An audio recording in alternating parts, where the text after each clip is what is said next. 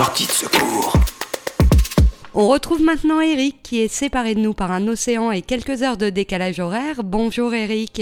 Bonjour, bonjour Laetitia. Est-ce que tu peux nous dire où tu vis et comment le pays et les gens font face euh, à la crise désormais mondiale? Donc moi j'habite à São Paulo au Brésil, ça fait euh, plus de deux ans. Donc euh, ici on est dans un état de confinement euh, assoupli. Au Brésil, euh, il n'y a pas de... Donc c'est un état fédéral.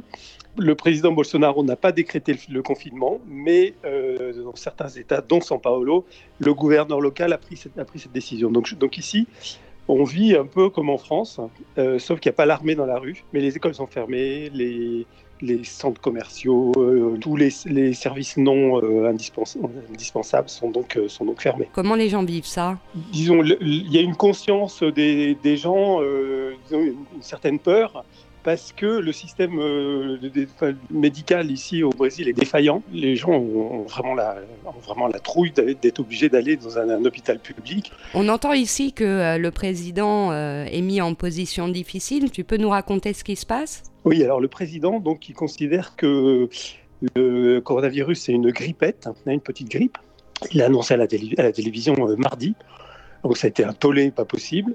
Par contre, il y a des, donc, y a des, gouverneurs locaux qui font complètement l'inverse de ce que dit euh, Bolsonaro, euh, donc qui ont, qui ont mis en place tout un tas de mesures beaucoup plus strictes. Euh, Bolsonaro, donc son argument, c'est euh, si les Brésiliens ne travaillent pas, ils vont pas pouvoir être soignés non plus parce que les hôpitaux publics sont complètement défaillants. Et donc, il se peut qu'au Brésil, il y ait comme une euh, petite euh, révolution contre Bolsonaro, contre l'ineptie du gouvernement et contre les riches. Donc, c'est pour ça que lui, il s'en moque en fait du coronavirus. Il veut surtout pas arriver à une situation comme ça où lui serait mis en, en- enfin, son pouvoir serait mis en danger. Mais pour autant, on voit que c'est déjà un peu le cas, puisque les gens sortent tous les soirs à 20h, tu me disais, avec des casseroles pour, pour l'interpeller.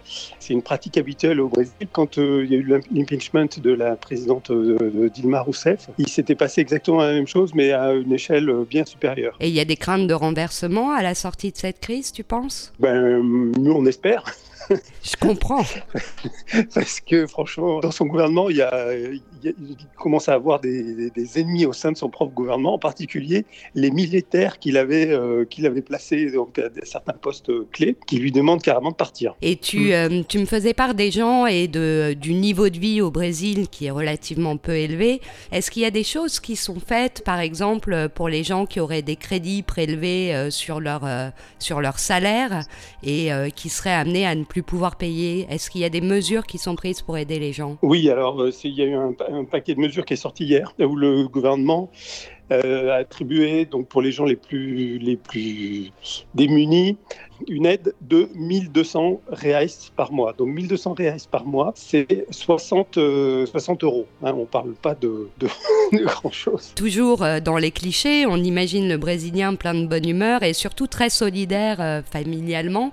Euh, Est-ce qu'on voit des initiatives euh, se nouer de ci, de là, euh, dans les rues, ou enfin pas dans les rues par la force des choses, mais je sais pas, est-ce que toi tu as euh, des anecdotes ou euh, des formes de solidarité Nous, par exemple, et c'est le, c'est le cas de donc, toutes les personnes qui ont des femmes de ménage, Oui. Donc les femmes de ménage ne peuvent plus euh, travailler parce qu'elles peuvent plus se déplacer. S'ils peuvent plus travailler, ils ont ils ont aucun revenu. Et c'est en général c'est des, des personnes qui vivent dans des favelas qui euh, qui aident euh, leur famille euh, et les amis, les voisins, etc. Et donc les nous et puis donc euh, tous les, nos voisins, nous euh, donc des- dans des quartiers euh, classe moyenne, sup, sup ou aisée, on paye quand même la femme de ménage même si elle vient pas. Donc on lui envoie toutes les semaines ce qu'elle aurait reçu si elle avait travaillé. Merci beaucoup Eric, c'était un plaisir Je de t'entendre et à très bientôt. Au revoir. Sortie de secours.